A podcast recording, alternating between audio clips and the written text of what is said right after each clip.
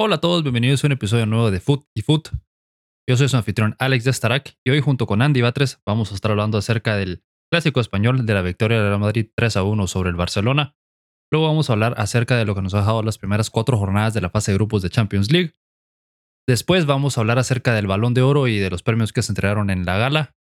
Más adelante vamos a pasar al fútbol americano y vamos a hablar acerca del Bills contra los Chiefs, de la victoria de los Bills 24 a 20 en Arrowhead. Luego vamos a hablar acerca de los problemas de Tampa, de Green Bay y de Denver, específicamente de Tom Brady, de Aaron Rodgers y de Russell Wilson. Luego vamos a hablar acerca de la posible controversia de mariscal de campo que hay en New England con Bailey Zappi y Mac Jones. Y por último hablamos del regreso de Tua Taigo Bailoa al emparrillado.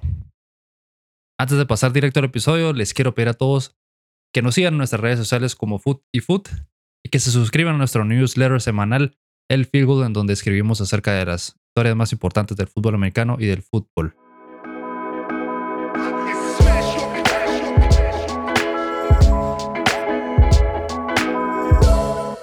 Bueno, Andy, empecemos hablando acerca del clásico español. El Real Madrid se dio una victoria importante de 3 a 1 sobre el Barcelona y con eso pues pasó a ser el líder en solitario de la, de la liga, de la liga española.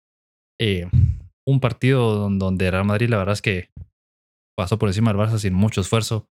El 3 a 1 y todavía maquilla un poco creo yo lo que vimos porque el partido iba 2 a 1 hasta como 90 y algo cuando marcaron o bueno, cerca del minuto 90 cuando marcaron un, un penal para el Real Madrid de que anotó Rodrigo y le dio la victoria, pero la verdad es que el Barcelona no tuvo mucho, casi nada que ofrecer, ¿verdad? Em, ¿Cuáles fueron tus impresiones del partido? Sinceramente, que el Madrid demostró que no necesita tantos fichajes, que no necesita estar, bueno, sí, remontando, pero que no necesita estar en una chavineta, como le dicen. O sinceramente que Ancelotti, por más de que uno lo critica, que no hace cambios en ciertos minutos, que se mete atrás en algunos partidos, que es muy resultadista, por así decirlo, cuando quiere meterle un poquito el, el acelerador, pone contra las cuerdas a cualquier equipo y eso se lo demostró. Antes del minuto 35 ya iban 2 a 0 y pudieron haber sido 6. Sinceramente pudieron haber sido 6. Claramente el Madrid se, se, relaja un poquito en la segunda mitad.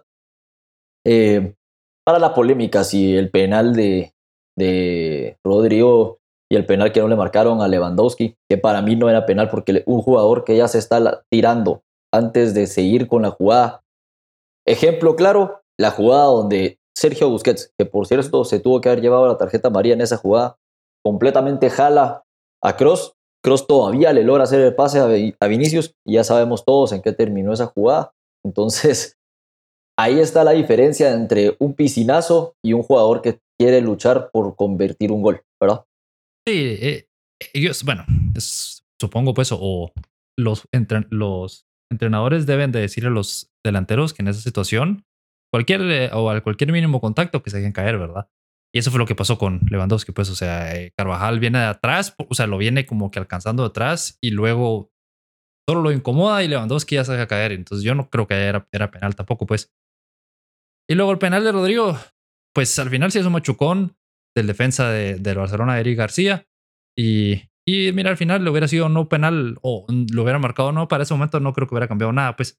El Barcelona estaba intentando, pero pero yo no sé, nunca me da la sensación de que el Barcelona era tan peligroso. Hubo un par de momentos en el segundo tiempo en donde sí hicieron más, un poco, o sea, sí se fueron un poco más para arriba y con ímpetu y con ganas, pero no tienen juego, pues no, juegan a nada. O sea, no es que tengan que tener un juego magistral como el tiki-taka de Pep Guardiola en el 2009, pues, pero el, el, el, Real Madrid tiene una idea de qué quiere hacer con el balón y es, eh, o sea, tiene un, un, estilo de juego definido y eso es algo que te iba a decir, cabal, cuando vos estabas hablando, que es que eso viene de la consistencia, pues viene de tener una base, viene de tener una columna vertebral de jugadores que están ahí por varios años y que ya entienden el, sistema de juego que busca tu entrenador, ¿verdad? En el caso de Ancelotti.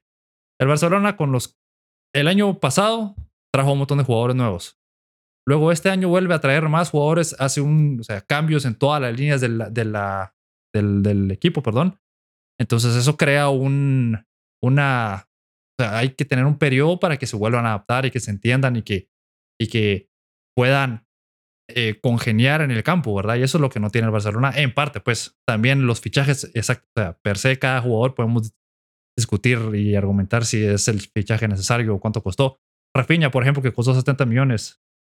O sea, no parece que lo valía, pues. Pero, pero me explico. O sea, lo que pasa es de que lo que pasa es de que le pone el juego bonito y ay, me hago un, un quiebre, tiro un centro que no hace nada después.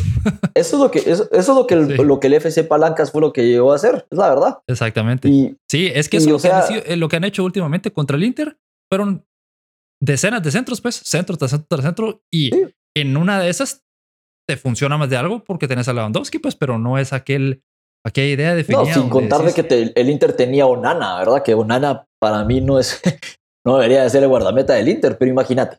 Perdón que te interrumpa rápido. Sí, sí, Solo para que veamos la magnitud de, de, de esta situación. Es que tanto el Barcelona criticó y de que el Madrid ganó sin ser bonito, sin ser vistoso. Yo al Barcelona lo más vistoso que le he visto es tirar centros. Sí. Mira, es que eso es lo que yo, ahí es donde yo empiezo a, pues, yo no entiendo por qué se critica tanto los estilos de juego. Si tu objetivo es ganar el partido, al final de cuentas, o sea, yo no estoy diciendo que tenés que ser, o sea, el, el, el, Real Madrid no juega mal tampoco, pues, o sea, yo no creo que tengan un estilo de juego tan malo y aburrido como fútbol inglés en los 80s o lo que sea, donde solo era, o los 60s, pues, donde era tirar la pelota hacia arriba, y pelotazo largo y que un delantero la bajara y y tratar de meter gol en tres toques, pues no, o sea, el, el Barcelona, el Real es agarra el balón, lo sabe mover, espera la, oportunidad y luego es vertical, como la jugada del gol de Vinicius es un buen ejemplo de eso. Mantienen la posición y luego cuando ven la oportunidad de Vinicius o Rodrigo, aunque en ese momento creo que era Valverde el que estaba de ese lado todavía, eh, pueden explotar hacia arriba. O sea, en fin, tienen un, estima, un estilo y un sistema de juego bien definido que no tiene que ser tocar la bola 100 veces, ¿verdad? Eh, entonces yo no sé por qué se critica tanto y, el, y se habla del ADN del Barcelona que realmente es algo tan vago que al final del día, o sea, ¿por qué no solo decís vamos a tratar de jugar la mejor manera posible y ganar el partido? Pues, y Xavi constantemente está diciendo que con él, a él no le basta con, con ganar jugando mal, pero para ganar jugando mal es que ganar, pues, y no gana y juega Completamente. entonces, o sea, es que eh, eso, eso, eso iba a ser mi, mi siguiente comentario, y eso es la verdad. O sea, sinceramente, no solo, o sea, se criticó en, en su época a el cholismo y que se metían atrás y que jugaban un catenacho. Va, pero ahí, perdón que te interrumpa, pero ahí es donde ah, el estilo del cholo en ciertas situaciones como el año pasado contra el City, eso sí es jugar mal para mí. Te Sí, metes con 11 porque jugadores no- a defender, ahí sí estás jugando Sí. mal, creo yo. O es un Sí, porque lo que mal. estás tratando es de que solo no te goleen. Eso Ajá, es literalmente lo ajá, que va. ajá. por ver- exactamente. Pero antes el cholismo, o como se lo quiera decir, Sí. antes era, se metía a, a- medio campo a defender y todo, no los 11 atrás, y te atacaban cuando podían atacar. Te anotaban un gol y era imposible, imposible anotarles el gol. Eso es saber jugar, tener buenas estrategias, porque sabes que en calidad individual el Fútbol Club Barcelona en esa época era mucho mejor que tú, a calidad individual. Entonces, tenés que saber adaptarte. Ancelotti lo ha hecho a la perfección, a tal grado que Ancelotti tiene, si no, eh, si no el mejor porcentaje de victorias en la historia del Real Madrid, y por cómo empezó esta temporada, podría decir que ya superó ese porcentaje de victorias, contra el puesto número 25 en la historia de los 50 partidos del Fútbol Club Barcelona. Ni siquiera le llega era- los talones a Setién, a Koeman, a Valverde, que por. Eso era mi siguiente, Pues- o sea, eso tenía yo aquí escrito, eso te iba a decir, cabal. Que Xavi ya es el peor entrenador de la historia del Barcelona después de, de 50 partidos. Tiene solamente un 56% de victorias, 50 partidos. O sea, tiene una victoria en Champions League y contra el Victoria Pilsen. Eh, y, no y- le y puedo- Ancelotti, en comparación, o sea, si comparas, Ancelotti tiene un caso para hasta decir que es el mejor entrenador de la historia, pues, porque ha ganado sí. Champions con creo que son tres o cuatro equipos diferentes, eh, ha ganado todas las ligas importantes de Europa, o sea, en fin, no estamos hablando de eso ahorita, pero, pero el punto es que y la gente se digna en comparar a Xavi Ajá. con Ancelotti. y los estándares o las... Hay un término eh, que, que usan en el deporte americano, es eh, goalpost, moving the goalpost. Constantemente están moviendo el, el, ¿qué te digo? el estándar o el parámetro de lo que se está hablando para poder acomodarlo a, su- a sus argumentos, ¿verdad? Entonces, eh, con Xavi ya no pasó, o sea, ahora ya pasa a ser que es peor que Koeman, por ejemplo, ¿verdad? Y Koeman se le criticó tanto porque no jugaba bien el Barça y bla, bla, bla. Y Coman o Coman, como se llame, no tenías los jugadores que tiene Xavi ahorita, por ejemplo, ¿verdad?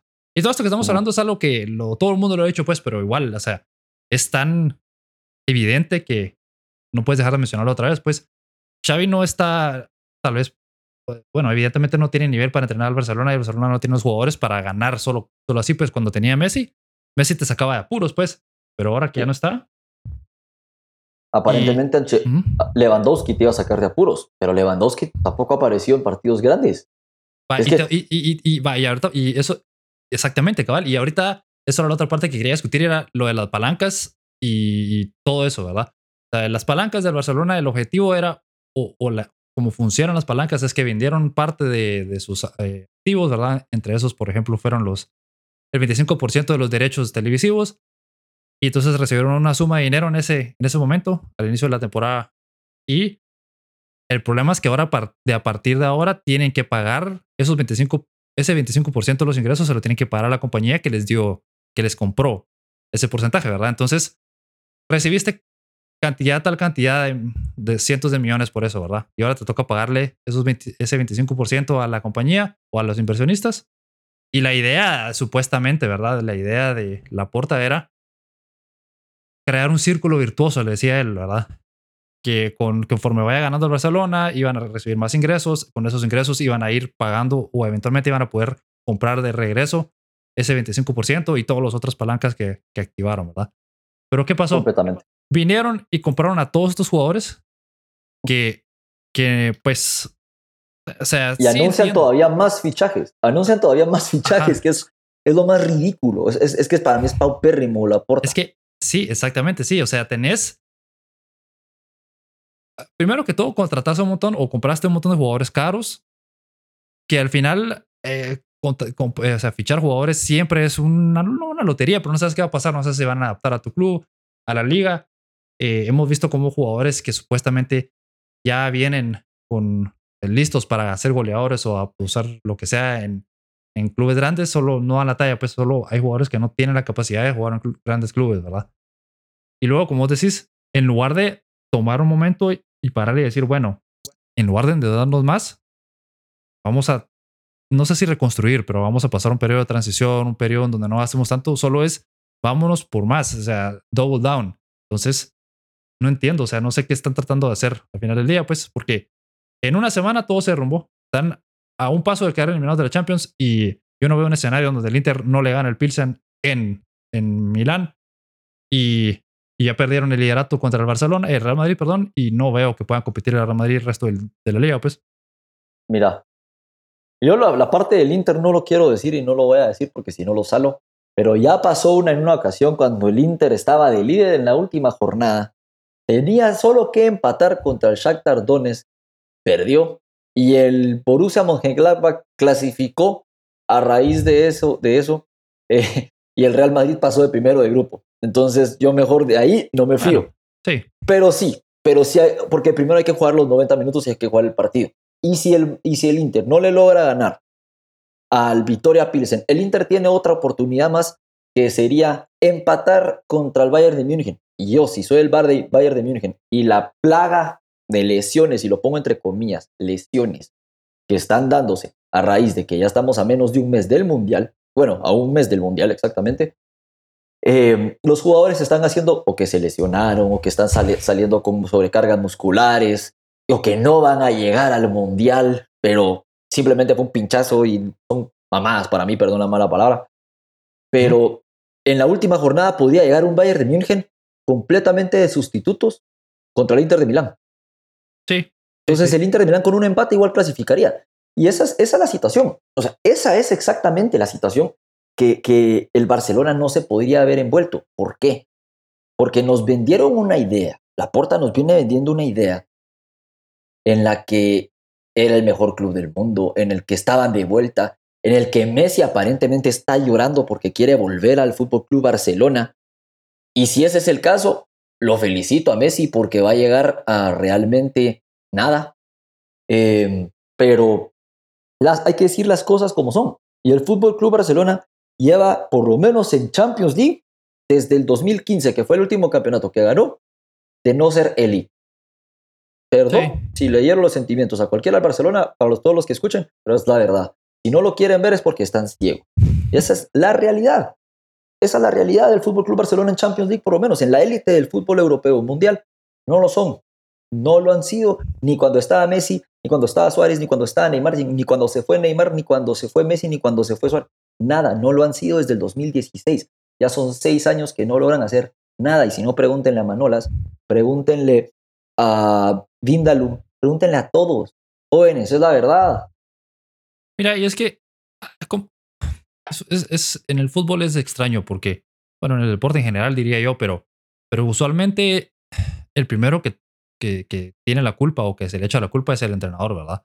O sea, casi nunca se ve hacia los jugadores y se dice los jugadores tienen la culpa más que el entrenador. Todo lo que se hace constantemente es cambiar de entrenador para ver si un entrenador puede venir y agarrar a estos jugadores que tienen y tratar de potenciarlos y hacerlos que mágicamente juegan mejor cuando no tienen la capacidad. Entonces, hemos visto cómo pasan entrenadores en el, en el Barcelona y se les culpa por lo que sucede, pero ¿qué vas a hacer si no tienes los, jugadores necesarios? Pues, y, y tenés a, a, jugadores como Piqué, a Busquets, que ya están envejeciendo y que ya no tienen la, ya no son titulares en este, o sea, ya no deberían ser titulares en, en un club de primera división de España como el Barcelona, ¿verdad? Y los ves ahí cometiendo errores y todo. Entonces, mira, a mí, yo desde hace rato, que, desde que venimos siguiendo esta situación de Barcelona, me cuesta entender por qué es tan difícil solo aceptar que no tenés que tener una, o sea, puedes pasar una temporada o dos temporadas sin ganar títulos o de transición o reconstrucción con, con intención para poder competir más adelante. Porque ahorita llevan dos temporadas donde el Barcelona tal vez gane uno o dos títulos, tal vez este año ganen la Copa del Rey, por ejemplo, ¿verdad? O la Liga, quién sabe, pues, pero, pero digamos que como se ven las cosas, yo pensaría que la Copa del Rey es lo donde tiene una posibilidad. Y entonces estás, pues te está pasando lo mismo que hubiera pasado si hubieras, pues, te hubieras ido a un periodo de reconstrucción con intención de hacer eso, pero ahora estás dejando una mala imagen, la imagen del club se está yendo para abajo, la reputación, te estás endeudando y todo está pasando igual. O sea, estás, no estás ganando títulos, pero ahora te estás metiendo en un novio más y más y más grande, ¿verdad? Es que eso es muy lógico. Eso, eso es lo que uno entiende, cada como tú dices. O sea, y la porta en el 2021, solo escuchaba, dice, conmigo de presidente no hay temporadas de transición. Antes, si se perdía, no pasaba nada, pero conmigo perder tendrá consecuencias. Pues, la consecuencia es que embargar el, el futuro de tu club o qué? No, la consecuencia es de que ya le van a hablar a Luis Enrique cuando termine el Mundial y a ver si él llega a ser el Salvador. Que claramente no lo fue en su, en su ocasión, pero hay que decir las cosas, mira, perdón, hay que decir las cosas claras. Y aquí hay un, un pequeño detalle que se le olvida a todos los aficionados del fútbol en general. El Fútbol Club Barcelona hasta la llegada de Messi y Ronaldinho eran nada. Sí, sí. O sea, digan lo que digan. Sí, sí, es cierto. Pero, pero hablando, o sea, todavía hablando del Barcelona, pero ahora hablando de la Champions League, eh, vimos que el Barcelona empató contra el Inter 3 a 3 en, en Barcelona, en el Camp Nou, en el Spotify. Y, y tuvieron que haber perdido. Tuvieron que haber perdido. O sea, el Inter tuvo para meter dos goles más vos como aficionado al Inter, yo sé que viviste esto al máximo porque lo estábamos discutiendo durante el partido, entonces contame cuáles fueron tus impresiones de ese partido. Mira, sinceramente, eh, creo que voy a tener que utilizar, si el Inter sí logra clasificar, voy a tener que ir a que me operen y ponerme marcapasos porque esto es imposible con este Inter de Milán. Los equipos italianos, no sé qué les encanta, les encanta tenerme así, sí, correcto. Pero no, sinceramente yo, yo, yo tenía presupuestado un empate a uno o un empate a máximo a dos. Em, jamás me imaginé un empate a tres, sinceramente yo creí cuando vi el partido, mientras iba evolucionando, como Varela dominó por completo el medio campo, eh, Bastoni haciéndole memes a Gaby a cada rato y ver que, que, el Inter de Milán salió a proponer, a pesar de que el Inter de Milán jamás ha derrotado al Barcelona en el Camp Nou, para que lo sepan todos, jamás lo ha derrotado. Pero una cosa que hay que ser completamente franca, este partido lo tuvo que haber ganado el Inter de Milán y no tuvo que haber sido por tres, o sea, por tres goles del Barça. Tuvo que haber sido por lo menos un 5-1, 4-1. Ya le pasó al Barcelona contra el Celta que también lo salvaron. Contra la Real Sociedad lo salvaron. No fueron polémicas arbitrajes, simplemente se salvaron y el Celta no concretó los que tuvo, igual que la Real Sociedad, igual que el Inter de Milán. No entiendo cómo a Chervi no se la pasó a, la par como un pase de FIFA del videojuego. Literalmente la pasas a la izquierda, se finí. El Barcelona se, echa, se echa a llorar y todos al carrer. No estaríamos platicando de que todavía tienen posibilidades de clasificar. Y eso es lo que a mí me da miedo con el Inter. El Inter podría quedar afuera porque ya les pasó. Sí, mira, puede ser. Como vos decís, no, no sabemos nada hasta que veamos el partido, ¿verdad? Yo lo que, mira, yo, yo estoy de acuerdo con vos en que el Inter jugó, salió a proponer, jugó mejor que el Barça y tuvo las mejores oportunidades del partido, debió haber ganado ese partido.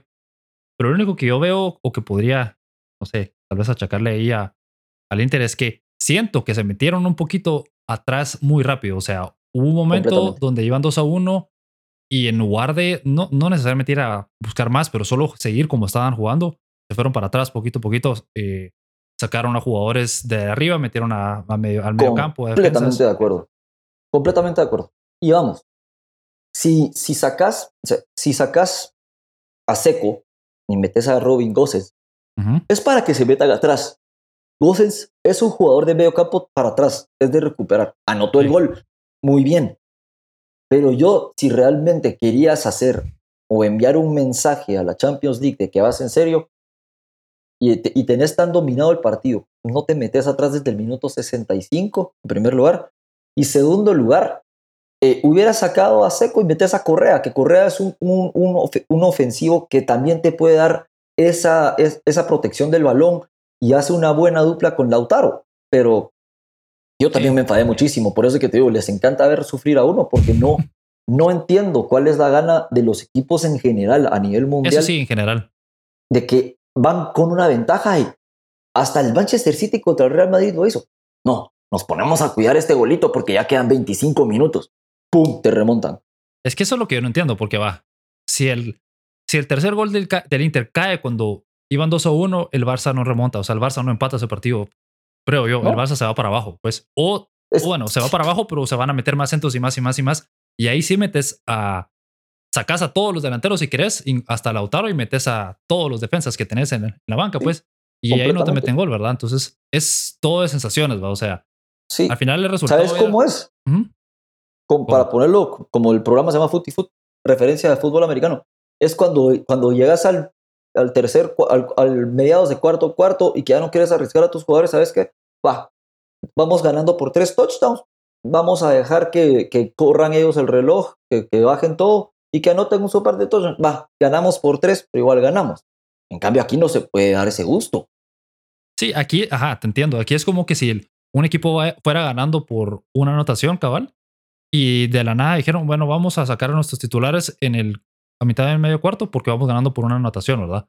Sí, es lo mismo, tener razón, tener razón. Es, es, es, así, pues entonces. Eso es lo que yo a veces no entiendo. O sea, probablemente deben de haber razones que más allá de lo que nosotros. O sea, nosotros no somos entrenadores de fútbol, es mi punto. Entonces, los entrenadores deben de tener sus razones más avanzadas, ¿verdad? Pero así como a simple vista, como aficionado de, ver fútbol de toda la vida, te da la sensación de que el Inter pudo haberse mantenido como estaba, sin ir para arriba ni quedarse para, ni irse para atrás, solo estar como estaba. Y era suficiente para tal vez meter otro gol, 3 a 1, y, estaremos hablando de otra historia. Pero bueno, vamos a ver qué pasa la otra semana. Creo que ya son los partidos, ¿verdad? Otra vez. Pero como te digo, yo no, no es porque quieras hablarlo ni nada, pero solo de verdad que veo que el Inter es mucho mejor equipo que el Pilsen y que tiene la capacidad de ganar en, en Milán. Pero bueno. Y hablando de, o sea, seguimos hablando de la Champions, pero de los otros equipos tenemos ya clasificados a cinco equipos al Manchester City, al Real Madrid, al Napoli, que es un poco sorpresa, pero bueno, todos pensábamos que iban a salir de ese grupo. No en primer lugar, pero, pero bueno. El Bayern Múnich tampoco es sorpresa, pero la verdadera sorpresa del, del, de, la, de lo que llamamos de la fase de grupos es el Brujas, que es primer lugar de su grupo con arriba del Atlético de Madrid, invicto, con tres victorias, un empate, siete goles a favor, cero goles en contra. O sea, si le, si le tacharas Brujas y le poner al Madrid, yo te diría, sí, eh, normal, pues. Entonces, o sea, mi pregunta era cuál te ha impresionado más, pero yo creo que el que nos más, más nos ha impresionado es el Brujas, pues, por lo que está haciendo, ¿verdad? Eh, ahí difiero. Ah, bueno, decime, ¿cuál Tiene que ser el Napoli. Tiene que ser el Napoli. el Napoli, el Napoli que viene, viene de, no solo golear, sino ahí sí se puede implementar el ganar, gustar y golear. Sí, es cierto. Porque golearon a Liverpool, aunque el séptimo año de club, ya les daremos los datos, el séptimo año de club en cualquier, en cualquier equipo siempre le ha ido mal, pero lo que le ha hecho al Ajax, lo que le ha hecho al Rangers, lo que le ha hecho a Liverpool, es que no, no se puede creer el Napoli. O sea, Spalletti, que ya estuvo, que ya pasó por el Inter, yo no lo quería en el Inter y ahora digo, lo quiero en el Inter. Es, que es impresionante. Sí, es impresionante. O sea, cuatro victorias en cuatro jornadas, 17 goles a favor y solo cuatro en contra. O sea, diferencia de 13 goles y 12 puntos, obviamente, ¿verdad? Completamente. Sí, la verdad es que sí. Sí, el Brujas me tiene callado la boca, pero es que el Napoli, el Napoli en serio, el otro día estaba viendo más el, partido del Napoli que el, el partido del Inter. sí, es que sí. La verdad es que eh, es extraño porque ¿cómo va el, Napoli en la Serie A? Primero. Y le lleva, si no estoy mal, tres o cuatro puntos de ventaja al segundo lugar. O sea, por eso o sea, el Napoli está teniendo una temporada increíble, pues. Sí. pero, pero el Brujas sí es. Sí. Sí es, es una sorpresa agradable. Esa es la verdad. Es una sorpresa agradable. Y el, y el, ¿verdad? Y el grupo de, de Brujas tiene buenos equipos como para pensar que no deberían estar en primer lugar, sino todo lo contrario, pues últimos tal vez. Tiene al Porto, al Atlético de Madrid, al Leverkusen, o sea, podrías pensar que ese sería el orden al revés, pues.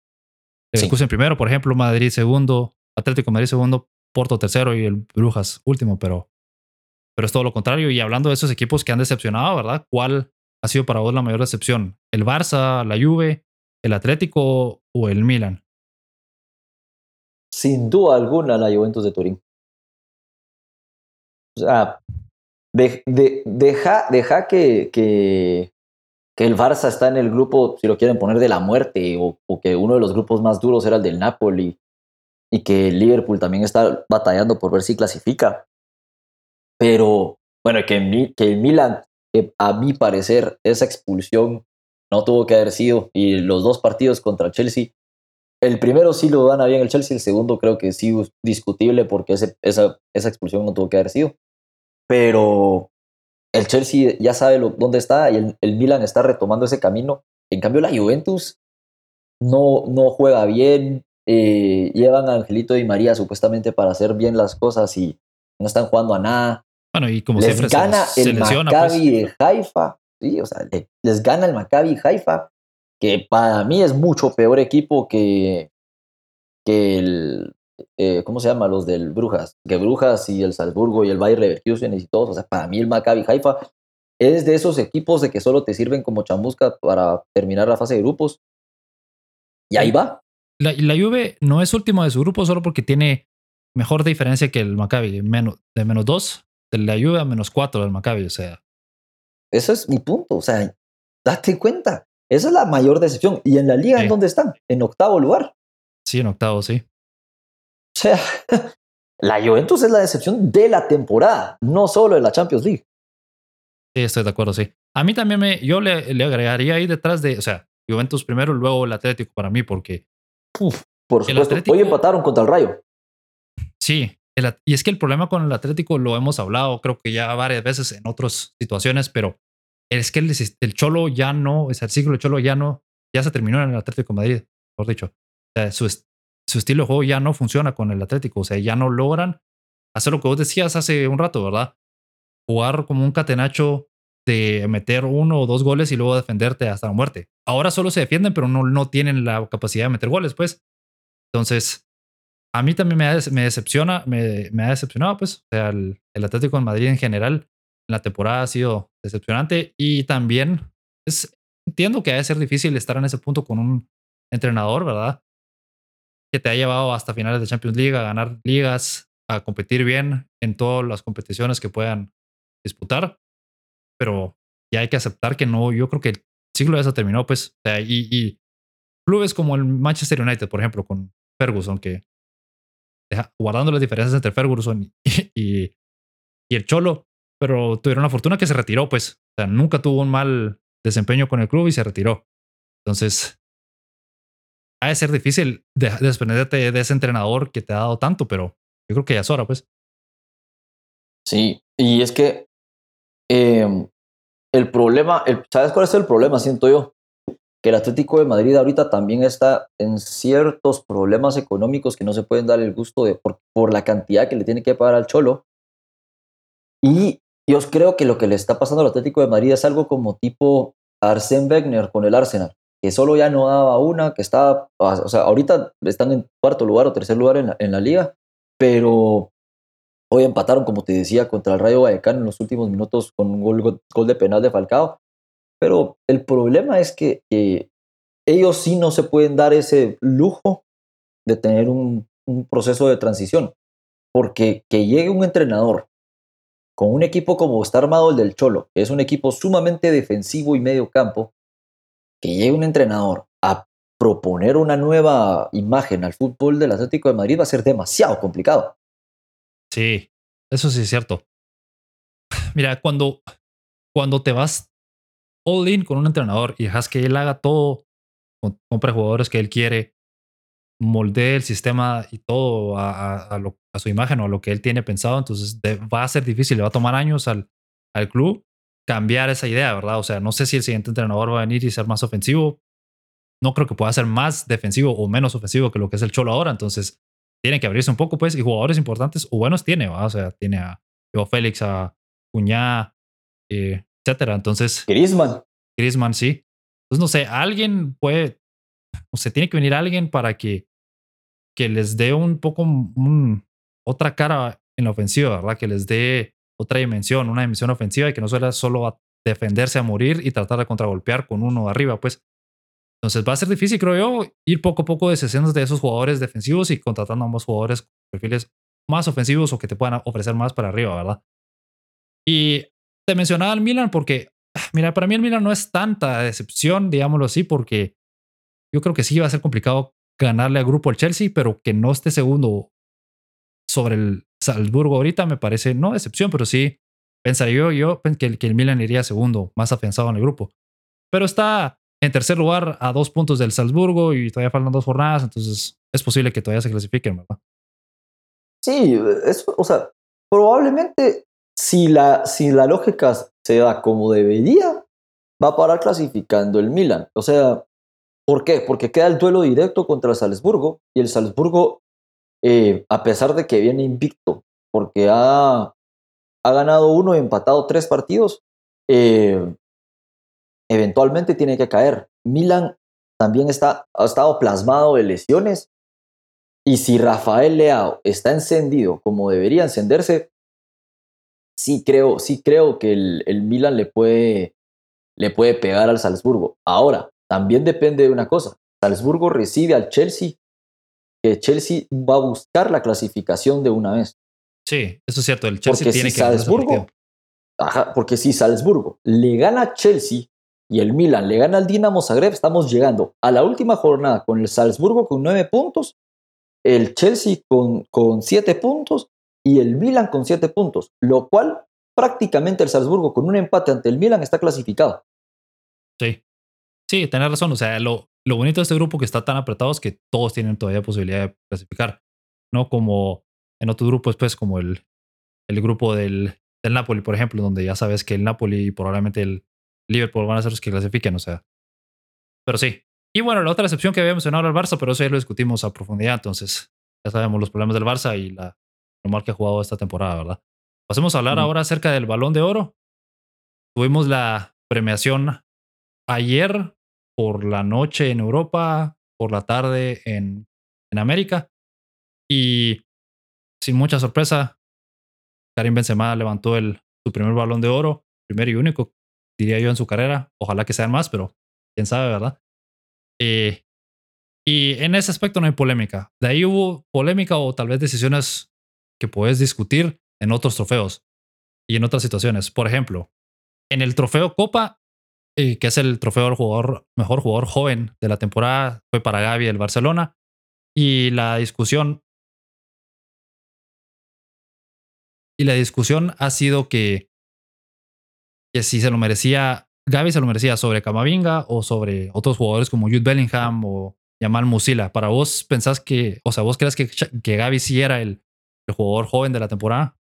No. Mira, yo. ¿Sabes por qué se lo dieron? Dime. Porque es del Barcelona. Sí. ¿Qué te va a vender más? Y eso lo estaban diciendo, lo están diciendo en distintos, en distintos medios. ¿Qué te va a vender más?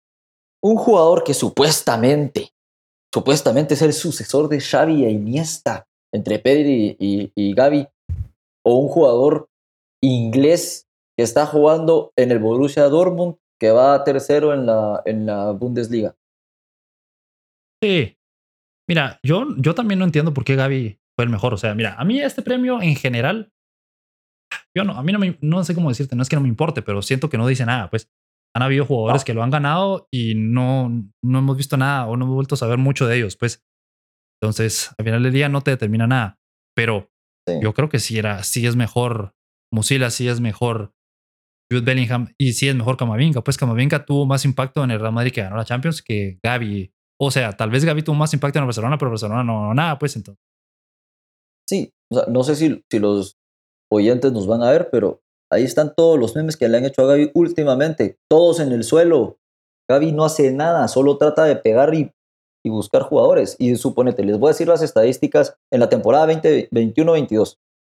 44 partidos, 7 goles, 14 asistencias. No fue Gaby. Eso fue Bellingham. Musiala, 40 partidos, 8 goles, 6 asistencias. No fue Gaby. Fue Musiala. Y Gaby, 48 partidos, 8 partidos más, 2 goles, 5 asistencias. Yo no sabía que el, premio se otorga por Jogo Bonito, porque ni siquiera para mí es Jogo Bonito. No, y Gaby supuestamente es un mediocampista que va al choque, va fuerte, o sea, debería, pues, pero. Y, le está saliendo el tiro por la culata porque es más pequeño que yo de estatura, creo yo. Entonces, bastón y lo, lo, lo arrastra en los dos partidos. El mismo Varela, que es más chiquito, lo arrastró. O sea, por favor, hay que ser. Es que sí, no voy a desprestigiar el premio que se le dio a Karim Benzema, porque yo creo que Benzema hoy por hoy fue el mejor 9 de la temporada pasada, a pesar que Lewandowski lo merecía el campeonato pasado y que sí siento que Lewandowski es más killer en, la, en el área, aunque Benzema domina más. O sea, si armamos una comparativa, creo que Benzema podría ser un poquito más en el overall que Lewandowski, pero Lewandowski es mejor delantero. Ahora, eh, el premio para mí, esos son premios chistosos por lo que habíamos mencionado el año pasado, que, tuvimos también el podcast y que dije, eh, yo conozco a las personas que votan de Guatemala, son, ¿cómo van a poner a, a, votar a una persona en África o digamos en Congo que a duras penas, tal vez por internet, logra ver al Real Madrid, al Barcelona, al Paris Saint Germain y al Manchester United, Manchester City, Chelsea? Deja de contar. ¿Cómo van a votar por un jugador como Bellingham? O Musiala. Sí, eso es cierto. Eso es cierto, sí, tenés razón. Eso, eh, en ese, no, o sea, no sé si no sé si en, algún, en los diferentes lugares de África pueden ver o no los partidos. eso. Pero sí te entiendo es que lo que te que los clubes más mediáticos, más vistos, Barcelona, Real Madrid, Manchester United, eh, y todos esos clubes, ¿verdad? Entonces acaparan el, el, el, foco, ¿verdad? En eso sí estoy de acuerdo. Y probablemente por ahí pasa lo de Gaby, pues. Pero para mí no se lo merecía, pero te soy sincero, no. A mí no me importa no me mucho disgusta.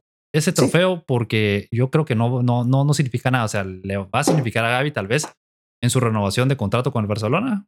Enhorabuena por él o en su siguiente club. Pero al final del día no, no, no significa mucho. Luego el balón de oro femenino fue para Alexia Putellas. Merecido, la verdad es que otra vez fue la mejor jugadora sí, de fútbol en el mundo. Eh, a pesar de que se lesionó, o sea, estuvo casi media temporada fuera, pero lo que, los números que ella había logrado eran ridículos, entonces ella sí se lo merecía. El Barcelona ganó la liga invictos, creo yo. O sea, una cosa absurda, ¿verdad? Eh, luego, pues el trofeo Sócrates se lo llevó Sadio Mané. El trofeo Merecido también. Robert Lewandowski. Está bien. Aunque me parece, bueno, sí, ese es el mejor goleador, ¿o no? mejor delantero. Sí. Eh, ahí es donde yo me pongo, a veces me parece extraño porque tenés un premio por mejor delantero y tenés un premio para mejor jugador que a la vez es mejor delantero. Es un, es un delantero, perdón. Entonces decís, bueno. Lo que pasa, ¿sabes qué es lo que pasa? O sea, a mi punto de vista, lo que pasa ahí es de que, ¿por qué, por qué Thibaut Courtois fue el número, el número 7? Porque le dan mucho peso a los delanteros y ofensivos. Pero la realidad es que para, a mi punto de vista, Robert Lewandowski es más killer, pero no ayudó a que el Bayern levantara el título de la Champions, por ejemplo. en los momentos clave, que es, que es como lo que, lo que decimos de, del jugador más valioso de la NFL. Ajá. Es el que eleva a su equipo. Lewandowski, los, sus estadísticas son pero merecidísimas para el balón de oro. Lo que pasa es de que en qué momento se anotó o en qué momento se ha anotado esta temporada, ¿por qué lleva más de 10 goles en la liga?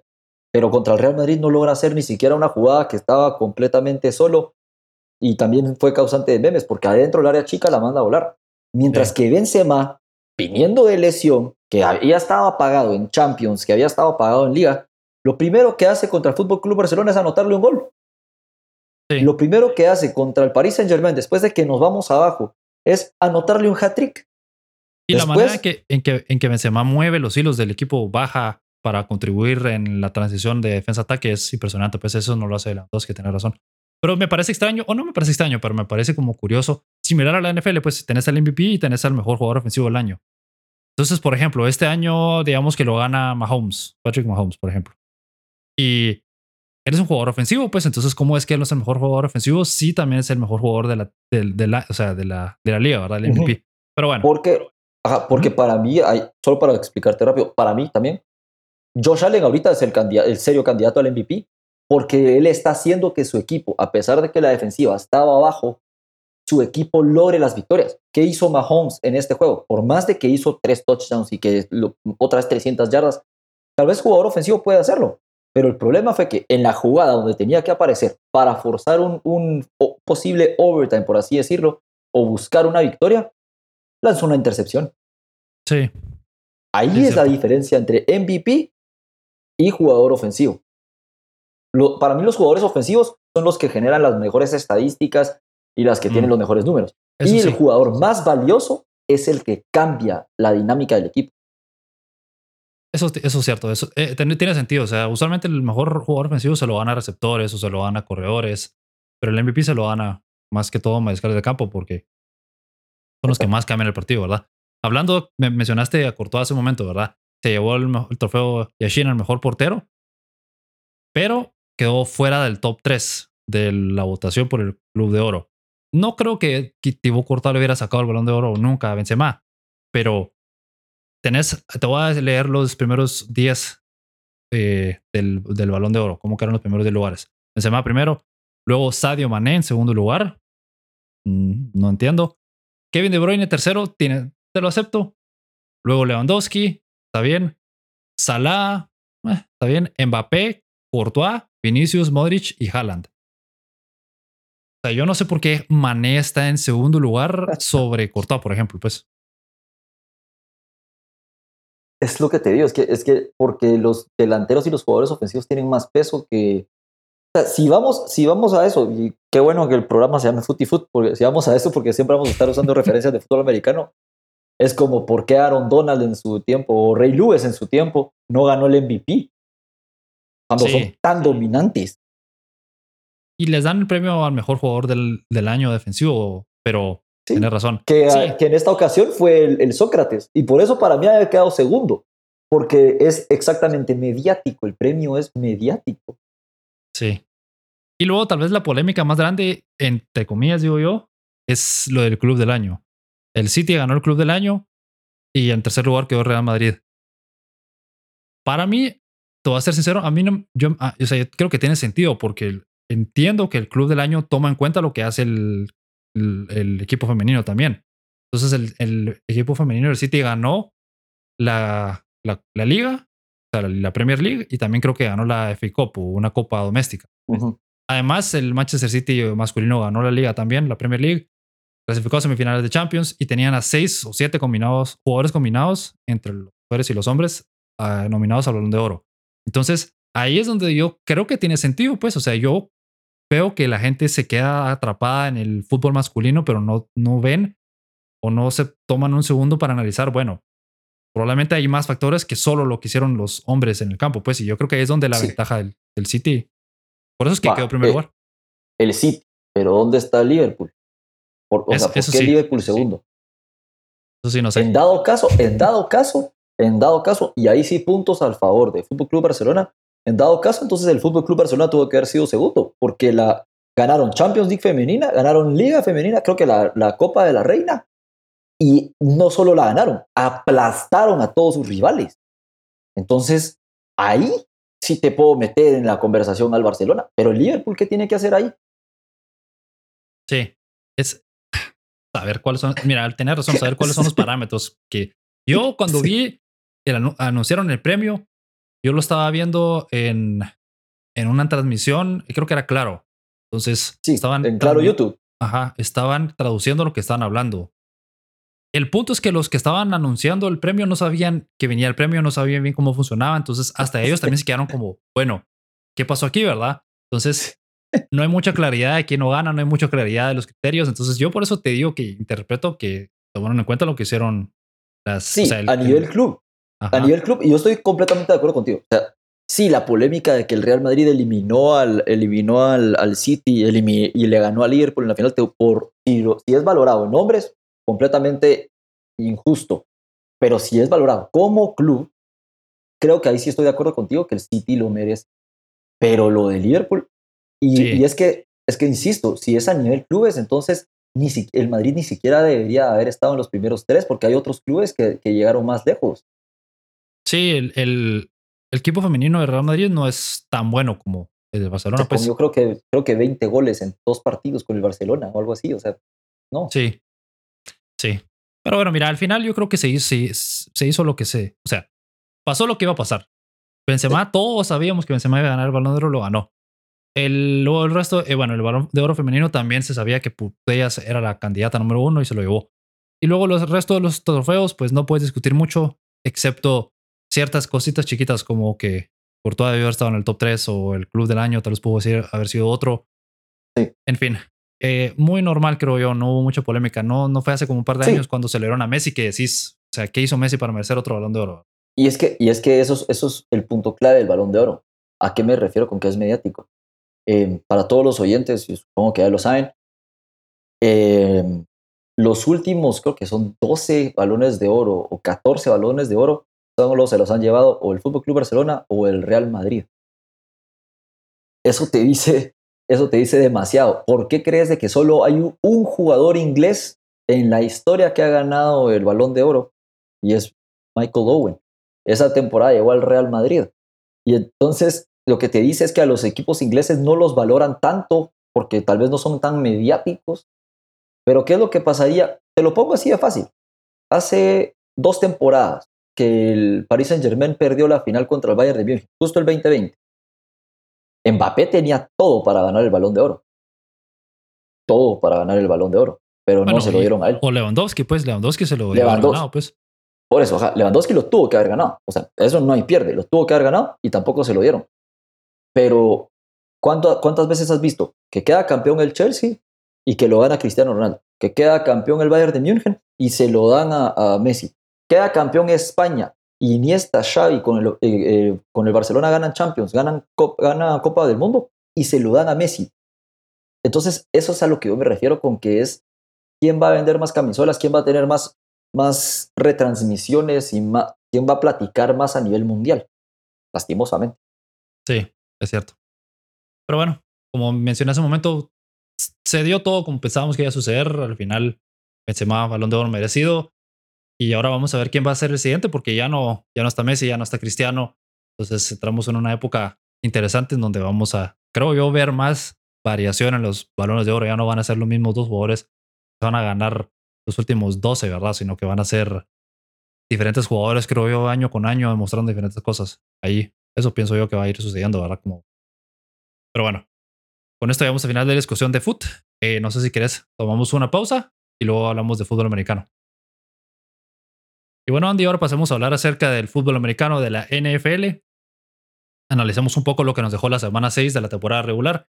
Empecemos por el duelo entre los Buffalo Bills y los Kansas City Chiefs que se llevaron o que se llevó el equipo de Josh Allen 24 a 20.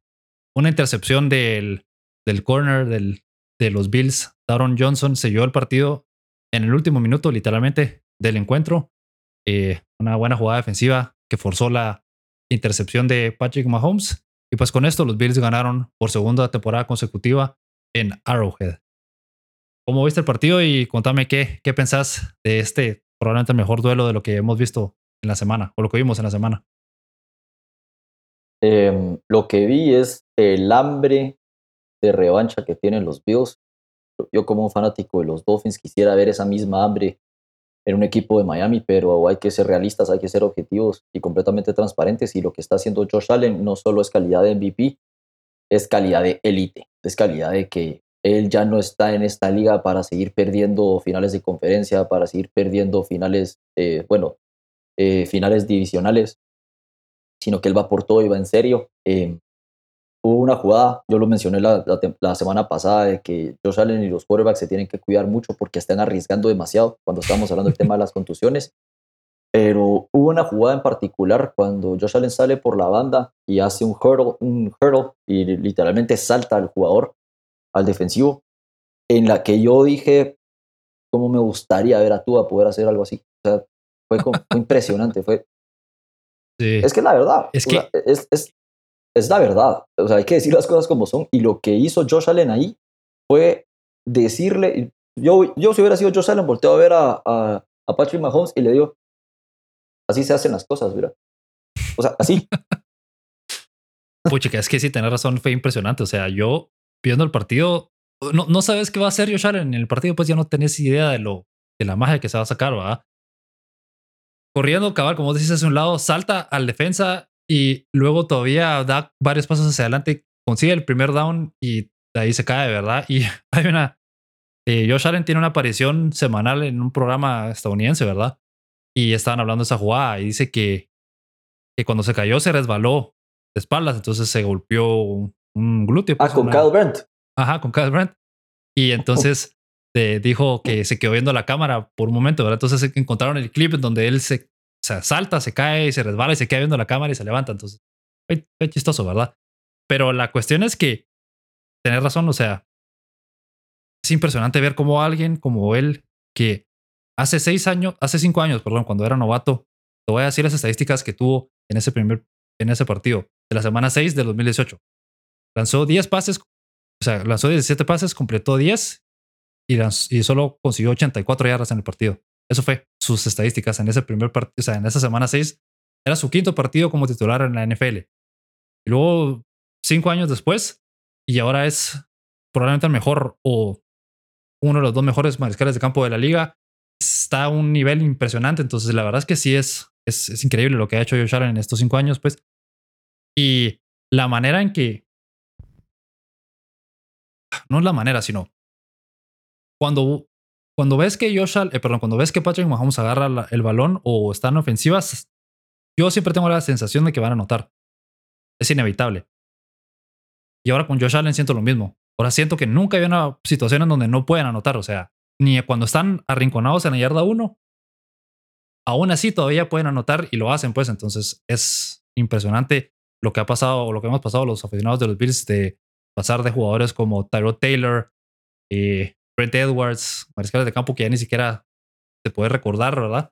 A tener a un jugador como Josh Allen, pues. Entonces, eh, ah, es impresionante, la verdad. Sí, de hecho, solo para que, solo para que te des una idea de la magnitud, ¿a qué me refiero con que eh, el MVP levanta a los jugadores? Hace dos semanas, no, hace tres semanas, cuando, cuatro semanas, mejor dicho, cuando Buffalo perdió contra, contra Miami, eh, nosotros grabábamos y hablábamos de esto y, decía, y decíamos, no, sí, pero toda la gente, no, que los videos estaban mermados por lesiones y que no se sabe. Y yo decía, sí, es impresionante, pero también tú está jugando a un nivel que está poniendo al equipo en posibilidades de estar arriba. Josh Allen lo está haciendo y lo hace cada semana al grado que los Bills solo han permitido en esta temporada una vez que le anoten 10 puntos en la segunda mitad en la segunda mitad. Una vez, miento, fueron dos veces. Una vez fue contra Miami y la segunda vez fue contra Kansas City, que fue el domingo. 10 puntos. 10 puntos nada más. ¿Qué es lo que hablábamos anteriormente? El problema con los Bills, ¿cuál era? No sabían cerrar partidos. Por eso es lo de los 13 segundos y después en overtime les gana Kansas City. Ahora sí lo están logrando hacer. Y esa es la diferencia. Eso es cuando un equipo ya puede ser de campeonato. ahí es donde yo digo, ojo con Buffalo. Porque para mí, por más de que el récord dice 4 y 2, no, 5 y 1, perdón, eh, es para mí el mejor equipo ahorita en toda la liga. No es por nada, a los No, no, no es nada contra los Dolphins ni nada, pero los Bills pudieron haber ganado ese partido, pues tuvieron la posibilidad de ganarlo. Y fue, porque se quedaron pues. literalmente. Literalmente fue porque, porque no lograron hacer el spike. Ajá. Entonces, bueno, no, y, antes, en el drive antes de eso, estuvieron en, se quedaron en la ah, yarda 1 donde falló el pase a Lenson y así, ¿verdad? Sí, pero, bueno. pero por, ejemplo, el, el, el pot punt, que también les, les regaló dos puntos. Entonces, si, no hubiera, si no les hubiera regalado esos dos puntos, hubieran estado forzados a, a obligar el, el para la nota. Ese juego ya pasó, pero a lo que voy con, con lo de Josh Allen es que Josh Allen ya no, se, ya no se deja intimidar por otro quarterback. Él ya sabe que está ahí. Eso es la clave. ahí es donde está tu verdadero líder. Él ya no se intimida por ningún otro quarterback. Ah, me toca contra Patrick Mahomes, que de vez en cuando lo ayudan los reps, y porque sale corriendo y hace sus magias. Ok, Virgo. Pero yo soy Josh Allen y a mí, no, a mí no me importa que el otro lado esté Patrick Mahomes, que el otro lado esté Tom Brady. I don't give a effing word. Sí. Mira, lo que ha hecho Josh Allen esta última temporada, perdón, esta temporada, estas primeras seis semanas, lo que hizo en los playoffs de la temporada pasada y la gran mayor parte de la temporada pasada también, de la temporada regular, pues ya tenemos una idea de lo bien que estaba jugando, ¿verdad? Yo creo que la historia en este partido más fue la defensa, que la defensa de los Bills es la mejor o una de las es top 3 de la NFL, pero además esta vez lograron incomodar a Josh, a, a Patrick Mahomes a un, a un nivel en que lo sacaron y nada, se lo sacaban constantemente a la bolsa de protección. Nada era fácil para Patrick Mahomes. Limitaron a esa, ofensiva, explosiva a morir a solo 20 puntos. Entonces. Y eso que Patrick Mahomes aún así lanzó 338 yardas y tuvo dos tochas. La diferencia fue que los obligaron a dos intercepciones. Exactamente. Y ahí es donde yo tenía, yo tenía tres jugadas claves en este partido, ¿verdad? La más importante, obviamente, fue la intercepción de Johnson que ganó el partido para los Bills. O sea, esa fue la, jugada clave, ¿verdad? La otra jugada que yo tenía aquí también era esa tercera, eh, esa conversión en tercera oportunidad, tercera y, y, 13 yardas en la yarda 1 de los Bills, que fue como cuando faltaban como un minuto y 20 en la primera mitad, porque cinco jugadas después anotaron touchdown los Bills y, y ya iban 10 a 3 en ese momento, 10 a 7 en ese momento, perdón. Y la, y la tercera jugada clave para mí en el partido es esa intercepción que vos mencionaste, Josh, de, de, de, Patrick Mahomes en la red zone, en la primera mitad. Y ahí todo parte porque la línea defensiva de los Bills presiona a Mahomes, lo obliga a correr hacia un lado. Y entonces Mahomes, por tratar de improvisar, y no, no es que lo critique, pero por, ¿cómo decirlo? Como que esa misma magia que él tiene en su cabeza y su idea de que todas las jugadas van a resultar le, le fue tomar propio de su propia, de su propio medicina, ¿verdad? Y cuando lanzó el pase ahí 50-50 a Lenson, se lo interceptaron, ¿verdad? Entonces, todo parte de la presión de lo que hicieron los Bills y obviamente la llegada de Von Miller. Pues Von Miller fue. Sí, es impresionante el Von Miller. Es impresionante Von Miller. A mí, me, a mí cada vez que lo veo, digo, wow, es que es impresionante ese tipo. Real. El tipo no te aparece en los primeros tres cuartos, puede que esté ahí como un fantasma y hace un taco, dos tacos. Ok, Virgo. Ya cuando es crunch time, yo creo que es de los mejores, sino el mejor para cerrar partidos. El año pasado en la postemporada lo hizo con los Rams. Aaron Donald no estaba logrando meter presión en la postemporada. Sinceramente, no estaba logrando meter presión. ¿Quién fue el que, hizo que Jimmy Garoppolo lanzara esa intercepción que los catapultara para el Super Bowl? Von Miller quien hizo y selló la victoria cuando Joe Burrow lanza el pase y, lo, lo, lo, arruina en la última jugada, también es Von Miller. Entonces, ustedes, yo creo que ese era el jugador que les faltaba, que ahora dice ring, papá. La verdad es que sí. Y escuchando analistas de los Estados Unidos, ¿verdad? Uno mencionaba que habló con, con el general manager de los Bills al final de la temporada pasada, cuando pasó todos los 13 segundos, y le preguntaba a Brandon Bean que él hacía falta a este equipo, ¿verdad? Entonces él, dijo, lo que nos falta es derribar a Patrick Mahomes. Get him to the ground, dijo. Ya lo podemos presionar, porque sí lo presionaban en el partido, pero ahora necesitamos derribarlo, necesitamos saquearlo.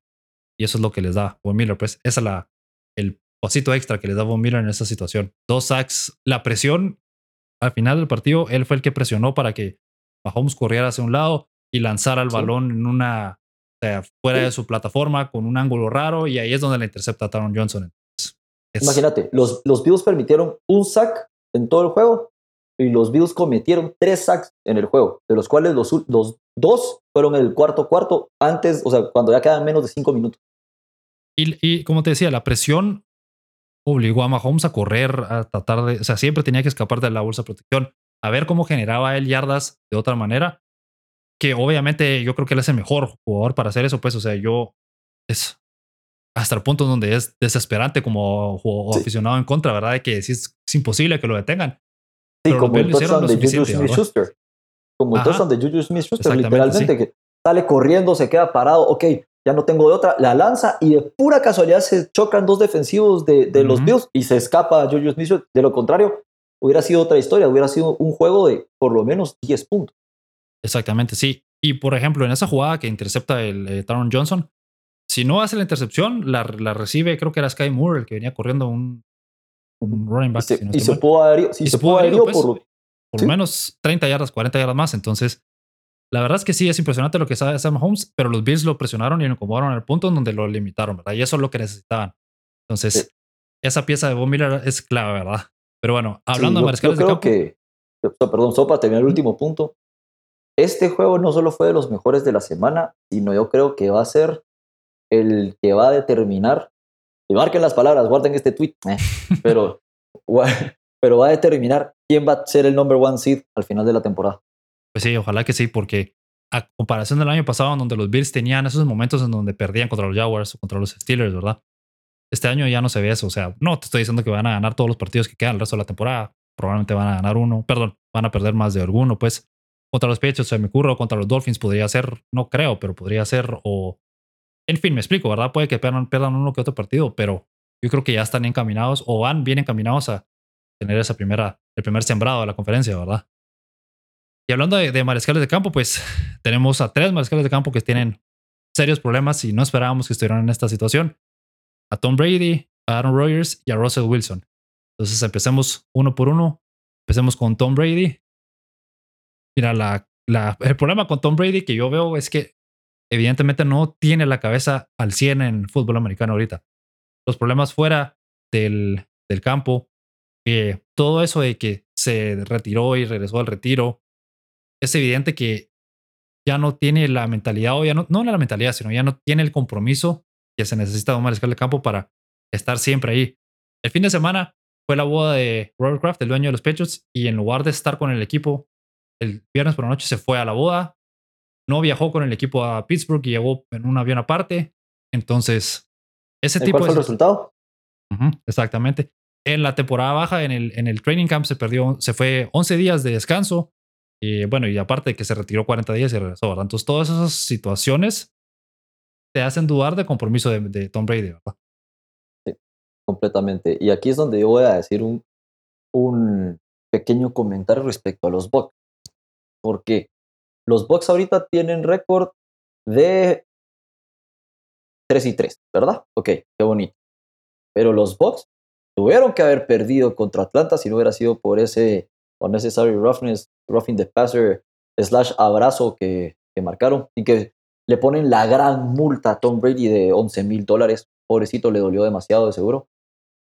Pero de ahí los Bucks, o sea, al único, al único equipo que le ganaron y le ganaron bien fue a, a los Cowboys. De ahí, contra los Saints, ganaron por un pick six que lanzó James Winston, por tres intercepciones totales que lanzó. Eh, perdieron con los Packers, perdieron contra, contra Pittsburgh, que es la, la gran sorpresa, y perdieron por 10 puntos contra los Chiefs cuando pudieron haber sido más puntos. El, yo creo que el, mayor problema ahorita, como tú dices, es Brady, mm, sea su cabeza o no sea su cabeza, es que lo mismo que decíamos de Josh Allen y el liderazgo, por más de que Brady tenga los títulos y los anillos, un jugador que solo se la pasa gritando en el sideline, que, para, que se la pasa destruyendo tablets, ¿qué liderazgo le va a demostrar al resto de sus compañeros? Sí. Sí, mira, e, en ese momento en donde se puso a gritar a, su línea ofensiva, sí, es cierto. La línea ofensiva tuvo sus malos momentos y, y muchas jugadas. Por, o sea, la línea ofensiva no jugó bien en ese partido, bueno, ya. Pero no sé, es extraño cómo puedes tener esa actitud cuando vos, no estás ahí, pues. Sí. Y en, este, en esta ecuación de los tres quarterbacks que tú dices, yo metería un cuarto. Y metería a Justin Herbert. Justin Herbert, antes de su lesión, era, era el quarterback que decía, está con Josh Allen y Patrick Mahomes. Porque era una era bestialidad. Luego que se lesiona, lanza ese pick six contra los Chiefs en ese Thursday Night Football y se viene abajo. No sé si viste el juego ayer, ya lo vamos a platicar, pero Justin Herbert estaba jugando como Blake Bortles. Mira, pero yo, yo creo que con Herbert pasa más por el, los, el esquema ofensivo que por él. O sea, todos los pases eran pases cortos, todos. Tuvo 57 pases y ni siquiera llegó a 300 yardas en el partido. Sí, pero ya viste todo, pero todos los pases que hizo Deep, o supongamos, sin llegar tan lejos, el Hail Mary al final del juego, ¿qué fue lo que pasó? El, el Hail Mary al final del partido se quedó casi en la yarda 20, o sea, ni siquiera tiene la fuerza. Se nota que no está en serio, no está al 100. No está bien, sí, no está nada bien. Sí, bueno, mira, yo, yo te digo, yo, yo pienso que lo de Herbert pasa más por el Brandon Staley, por el el esquema ofensivo que solo tratan de pasar corto, pasar corto, pasar corto. Todos los pases son detrás de la línea o, o sea, todos son o checkdowns o son pases cortos o detrás de la línea de golpeo. Entonces, lo de lo de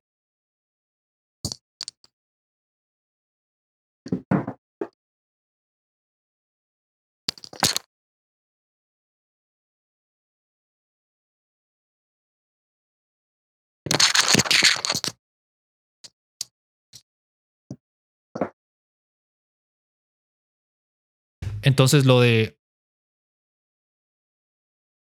Entonces lo de, lo de Herbert yo creo que pasa más por el esquema ofensivo, pero con los otros mascaros de campo que te mencionaba, yo creo que sí hay un problema con su juego. Bueno, con Aaron Rodgers, por ejemplo, ¿verdad?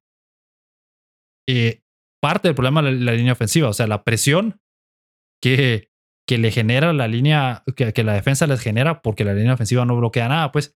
Y eso obliga a que Aaron Rodgers tenga un montón de pases cortos, y te doy números para que vayamos viendo lo que está pasando con Aaron Rodgers y los Packers. Están promediando solo 6.2 yardas por pase. Es, eso es la. O sea, si lo ranqueas, están en 23 en la, en la liga, ¿verdad? En el puesto 23 con ese número. Y luego tienen solo 4.3 de, de, de yardas aéreas por pase completado. Eso es la marca número 29 de la, de la, liga. O sea, todos los pases de Aaron Rodgers son cortos y todos los pases de Aaron Rodgers, eh, o cuando tratan de, lanzar largo, no, lo, no los receptores o no la agarran o, sí, o le llegan los pases, o, o, como ya pasó en el juego contra New England, Allen Lazard, que no está en nada esta temporada, se, se trompica y le hacen un pick six. O, por ejemplo, esta jugada de Sauce Gardner, que se la pone literalmente aquí Aaron Rodgers a Allen Lazard y solo con que le metan la mano, Allen Lazard no tiene la fuerza suficiente para mantener la bola y Sos Gardner se lo bota. Estoy completamente de acuerdo contigo. Eh, yo creo que el quarterback ahorita con mayor problemas después de Russell Wilson es Aaron Rodgers. Sí. Mira, los Packers solo lograron 278 yardas de ofensiva. Neta, en, en el partido contra del fin de semana, ¿verdad? O sea. Sí, contra los Jets. Sí. Entonces, la, la ofensiva no está funcionando, pues, o sea, y yo es parte, tal vez, el, el esquema, parte que la protección de Aaron Rodgers no es correcta, parte también, obviamente, es lo, de los receptores, que ahí es, pero no tenía que ser eh, Devante Adams, pero tenían tantas opciones en la agencia libre como para ir a buscar buenos receptores. Allen Robinson, Amari Cooper. Eh, pudieron haber El mismo OBJ. El mismo OBJ. OBJ, exactamente. Aunque él está lesionado, tú no hubiera jugado todavía, pero exactamente. O sea, pudieron haber armado un, un cuerpo de receptores competitivo y decente, pero por alguna razón solo no, pues entonces ahí es donde yo no, no sé qué pasa. Y... Sí, sí, sí. Perdón. Sí, sí, sí, sí. No, y te iba a decir que yo leí mucho durante la semana acerca de los Bills y los de los Bills y los Chiefs, un montón de discusiones de que los Bills tienen un buen cuerpo de receptores y que Mahomes no tiene un receptor número uno. Pero sí, yo estoy seguro que Aaron Rodgers dejaría la, la ayahuasca con tal de tener al cuerpo de receptores que tienen los Chiefs ahorita, pues. sea, si le pones a, a Kelsey, a Marquez Ah. eh, Scantling, a Juju Smith Schuster, o sea, En primer lugar, en primer lugar, yo no entiendo qué hizo, qué hizo Green Bay dejando ir a Marqués Val- Valdés Scantling. O sea, empecemos por ahí. ajá. Ok, va, está bueno. Y, y luego viene y teniendo opciones. O sea, tú, sinceramente, le pones a Aaron Rodgers a los Dolphins. Ah, sí, se vuelve loco, pues. O sea, literalmente destruyen la, así como la, la, la aguja Sí. explota, pues. Sí, o sea, imagínate, eh, solo para, que, para, que, para terminar las estadísticas del juego contra los Jets. Las yardas totales de los New York Jets fue 278 yardas, exactamente la misma que, que los Packers. Pero aquí está la diferencia y aquí es, esta es la clave que para mí es donde los Packers están y están mal. Teniendo a dos para mí de los, o sea, al mejor tú, o sea, dúo de running backs después de Tony Pollard y Zeke Elliott, eh, teniendo los Packers a AJ Dillon y a Aaron Jones, solo tuvieron 60 yardas por carrera. Eso, eso es problema de la línea ofensiva, pues. Si la línea ofensiva no puede Exacto. generar, eh, Exacto. no puede abrir espacios, mejor dicho, para que los corredores transiten, ¿verdad? Entonces ahí es donde hay problemas, pues. Imagínate, completaron 4 de 16 terceras oportunidades. Y, esa, es, esa es la diferencia que yo digo, que, que, o sea, ¿por qué no lo explotas? Porque, y también, el juego iba sumamente parejo, los Packers estaban dominando al principio a los Jets, hasta que viene el fumble de AJ Dillon.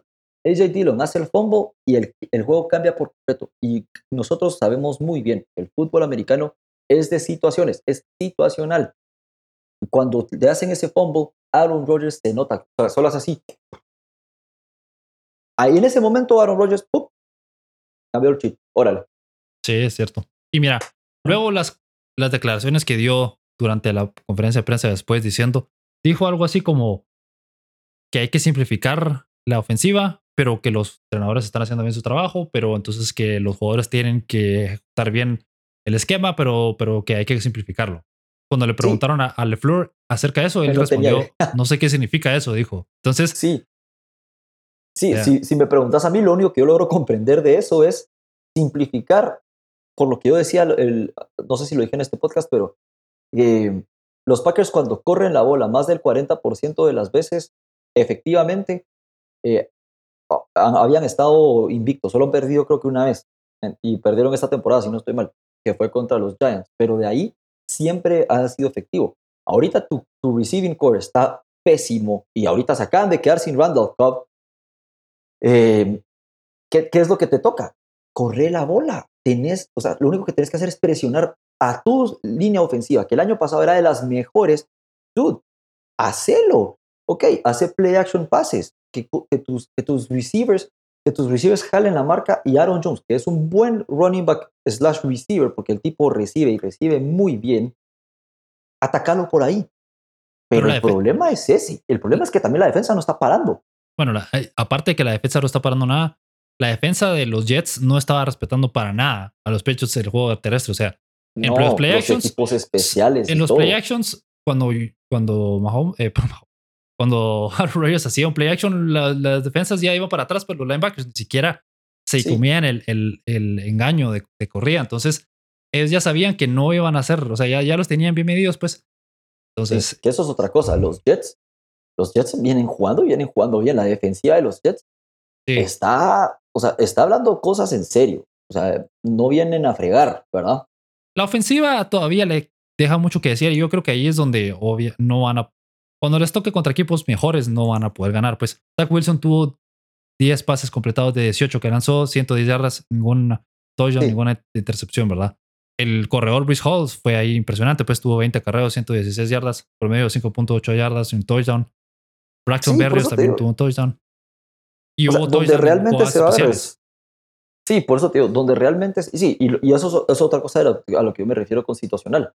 Los Packers también fallaron un field goal. Entonces, Y les bloquearon el punt que regresaron para touchdown. sí, o sea, y perdieron, y perdieron 10 eh, 27 a 10. O sea, sí fue 17 puntos, pero solo de las pérdidas de los Packers, los Jets anotaron, si no estoy mal, fueron 17 puntos. Ahí está tu diferencia de 17 puntos.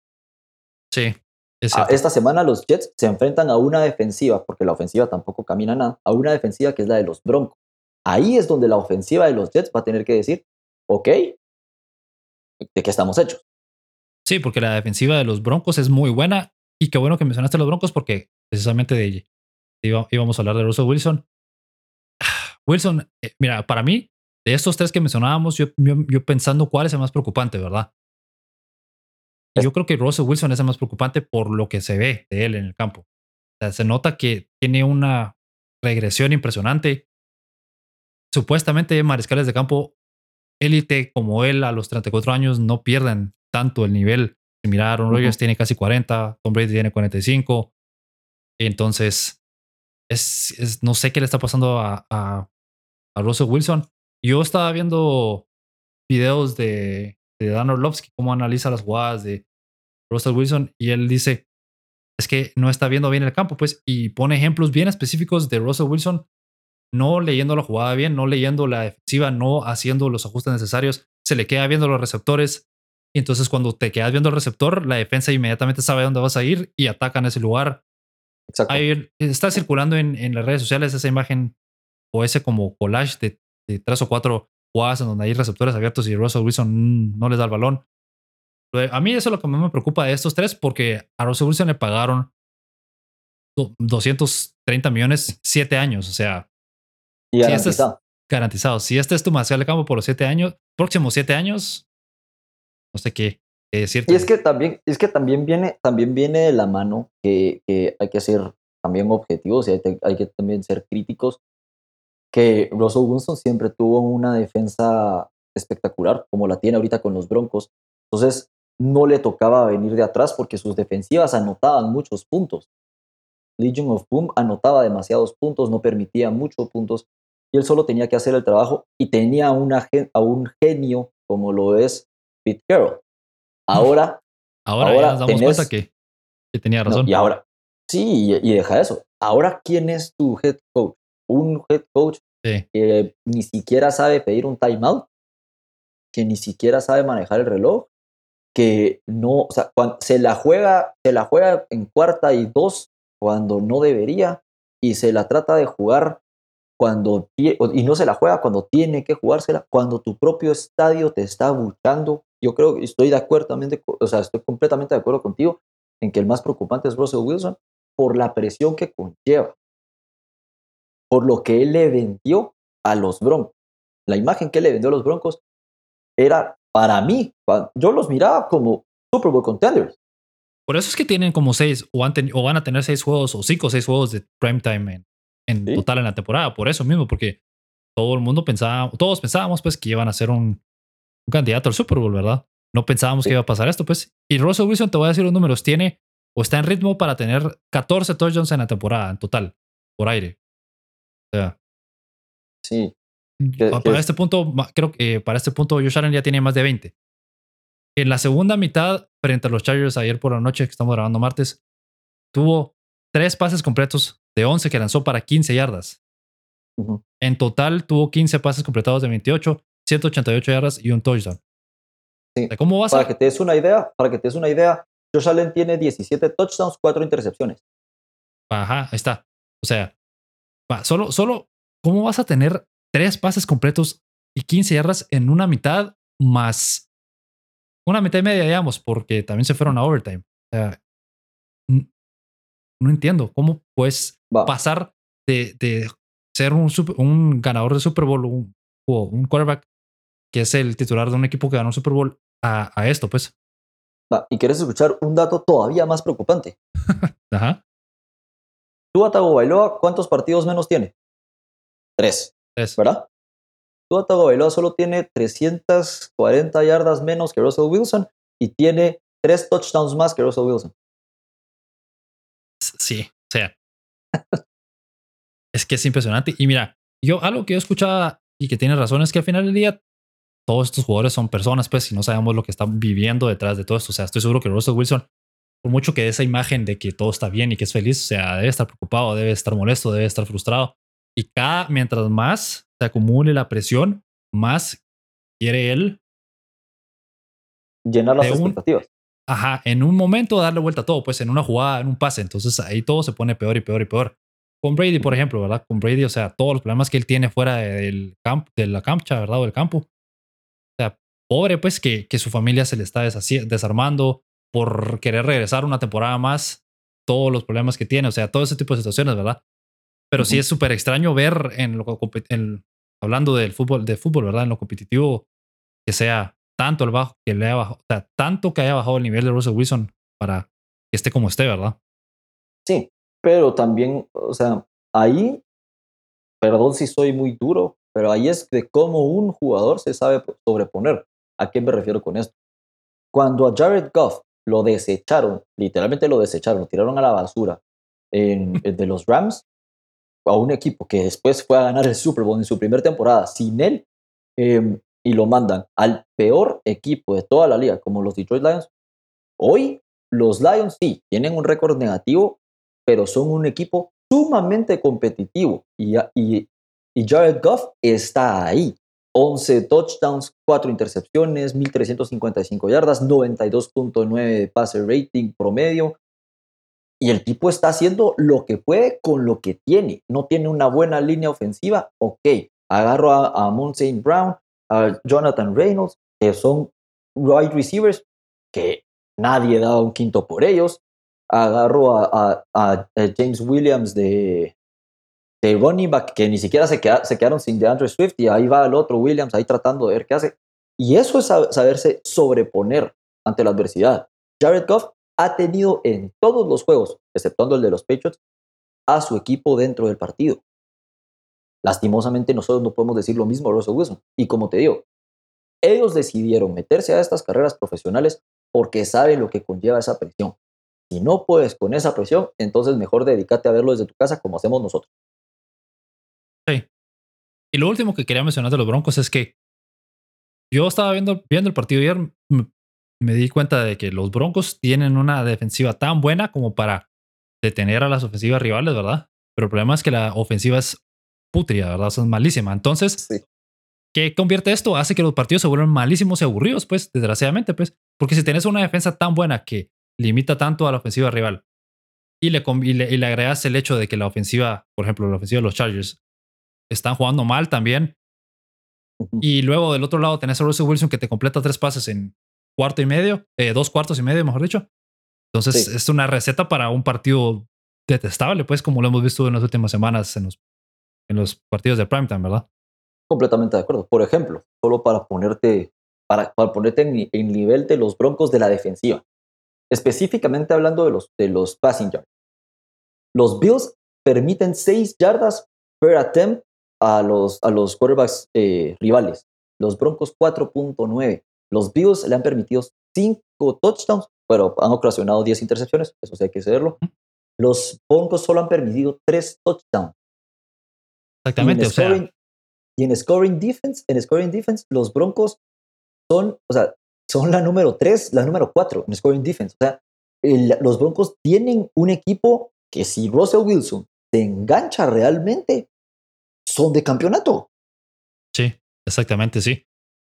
Sí, exactamente. O sea, y eso es lo que yo vi, yo vi, ayer. O sea, yo dije, bueno, la defensa es tan buena para los demás, a los rivales, pero de ahí viene Russell Wilson y no te hace, pero nada. O sea, es. Sí. Contras, contras, contras, Sí, creo que fueron 15 yardas totales o 60 yardas totales en la segunda mitad y en el overtime completo, cuando en la primera mitad había lanzado 10 de 10, 116 yardas, un touchdown, y a perfecto el tipo. Y second half, ¡pum! Me caigo. O sea, eso es lo que no entiendo. Es que ni siquiera fue la segunda mitad. Fue en el primer drive, jugó bien. O sea, tuvo un excelente primer drive, o los primeros dos drives creo que fue, y luego para abajo, ¿verdad? Sí. eso, eso es lo increíble. Es lo increíble, la verdad es que sí, impresionante. Y bueno, para cambiar ya de tema y hablar de otro mariscal de campo, o bueno, de otra posición de mariscal de campo, ¿crees que hay controversia de quarterbacks en New England? Eh, Belichick la semana pasada, cuando le preguntaron varias veces acerca de si Mike Jones iba a ser el titular cuando regresara a lesión, pues no quiso decir que sí. Tampoco dijo que no, pero no, no se comprometió a nada, ¿verdad? Y hoy, según Albert Breer, dijo que la relación entre el equipo y Jones pues había, se había deteriorado un poco durante la lesión porque supuestamente, según él, ¿verdad? Los Patriots querían que Jones se operara. Además, Jones desde hace ya varios meses está cuestionando por qué contrataron a Matt Patricia como su coordinador ofensivo. Y además Bailey Zappi pues es el primer novato en ganar sus primeras dos titularidades con un rating de más de 100, de 100 puntos, ¿verdad? O sea, Bailey Zappi está jugando bien, digamos, ¿verdad? Y toda esta controversia o todo este desacuerdo entre Jones y el equipo. Entonces, ¿vos crees que hay una controversia en New England? Con New England nunca puedo decir algo y porque siempre pasa todo lo contrario, pero voy a decir y me voy a lanzar al agua y voy a decir, no hay controversia porque creo que el, el titular va a ser Bailey. Entonces sí hay controversia. no va a haber controversia, por eso te digo, no, o sea, van a poner la controversia, pero no hay, porque el que está poniendo la controversia son vos. Y es que lo que estoy diciendo es que ya, o sea, ya saben. Ah, o sea, ya está, ya, según vos ya, ya no hay controversia, ya se acabó. Es, ah, que hay, es que hay una, hay una situación que para mí es donde yo digo, Belichick en ese aspecto sí es un genio el tipo. O sea, el tipo puede agarrar, agarró a un Tom Brady, pick número 199, maravilla y lo que quieras. Se lesiona a Drew Bledsoe. ¿Y qué pasó? Todo el mundo que no es full Brady es anti-Brady, porque ahí no hay punto medio.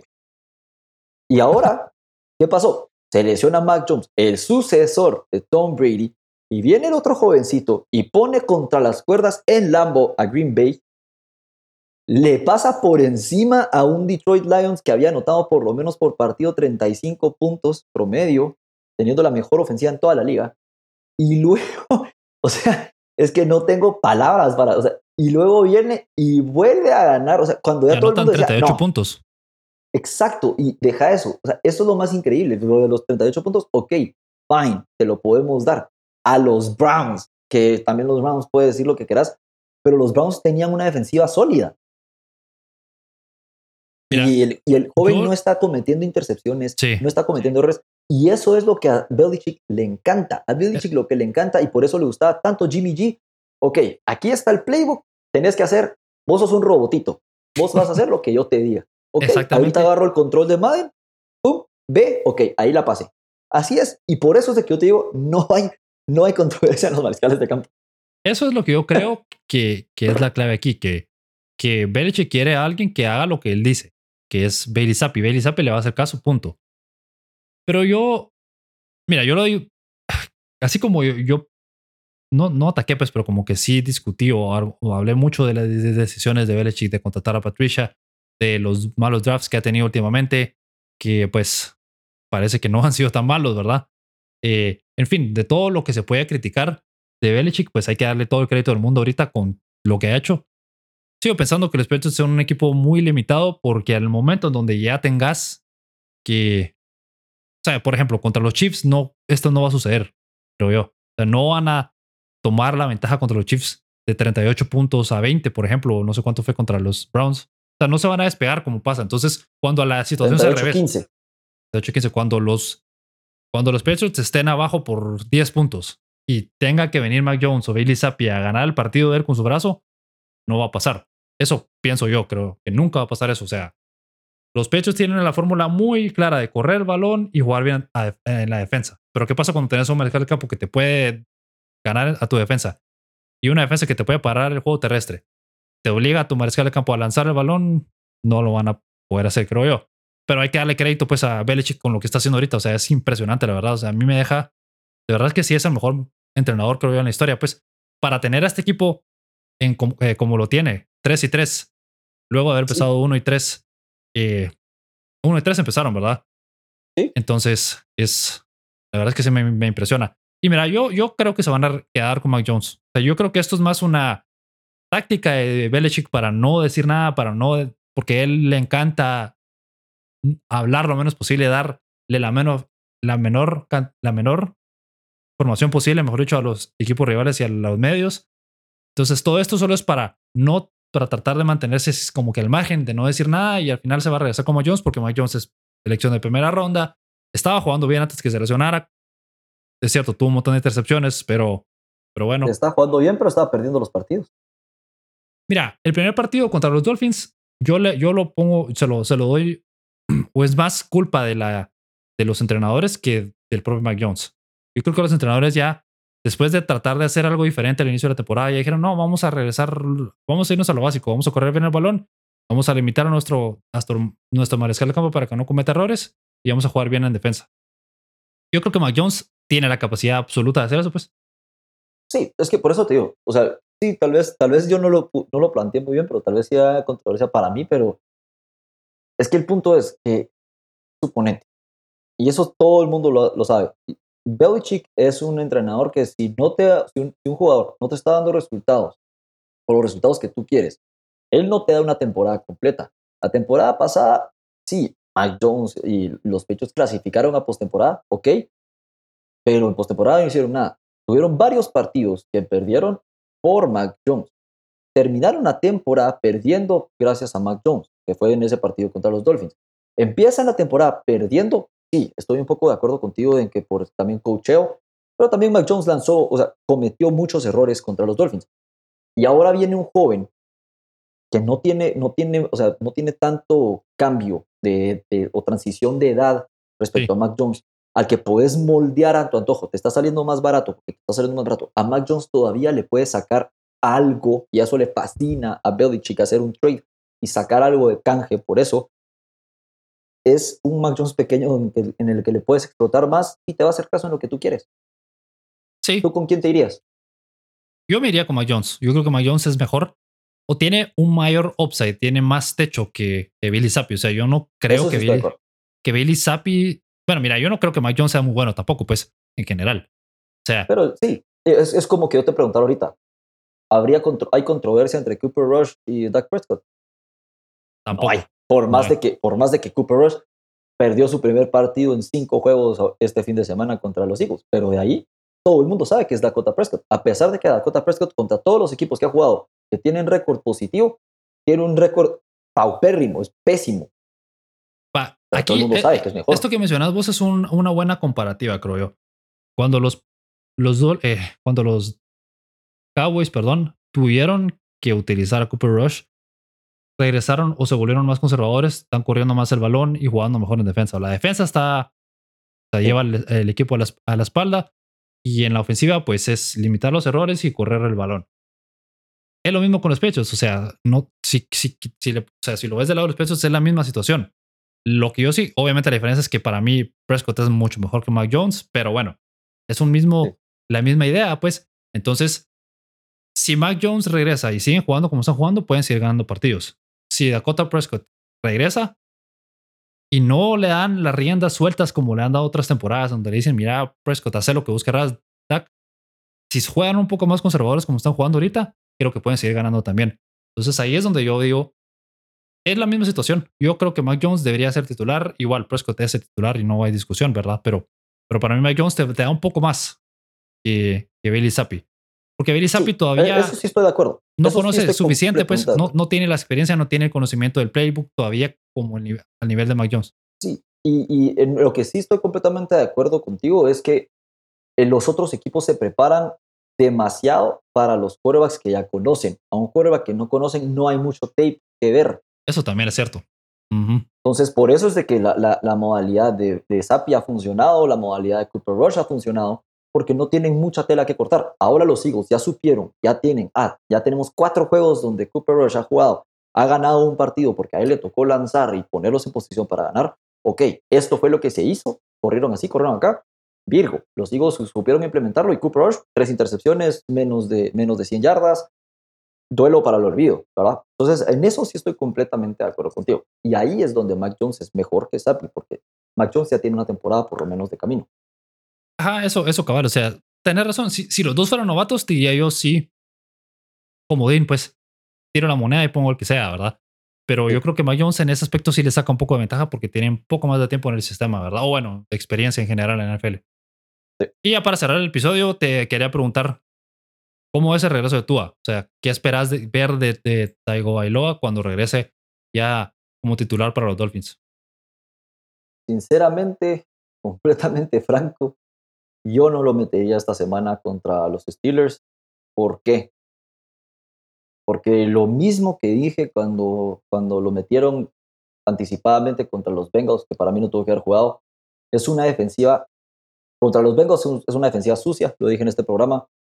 Los Steelers es exactamente igual. Los, los Steelers es un equipo sumamente físico en el que te va a ir a buscar lastimar y lastimarte en serio. Ya lo vimos este fin de semana, creo que les marcaron eh, como cinco penalties específicamente por unnecessary roughness y no específicamente contra, el, contra Tom Brady, sino contra los wide receivers y una contra Leonard Fournette, ¿qué van a buscar?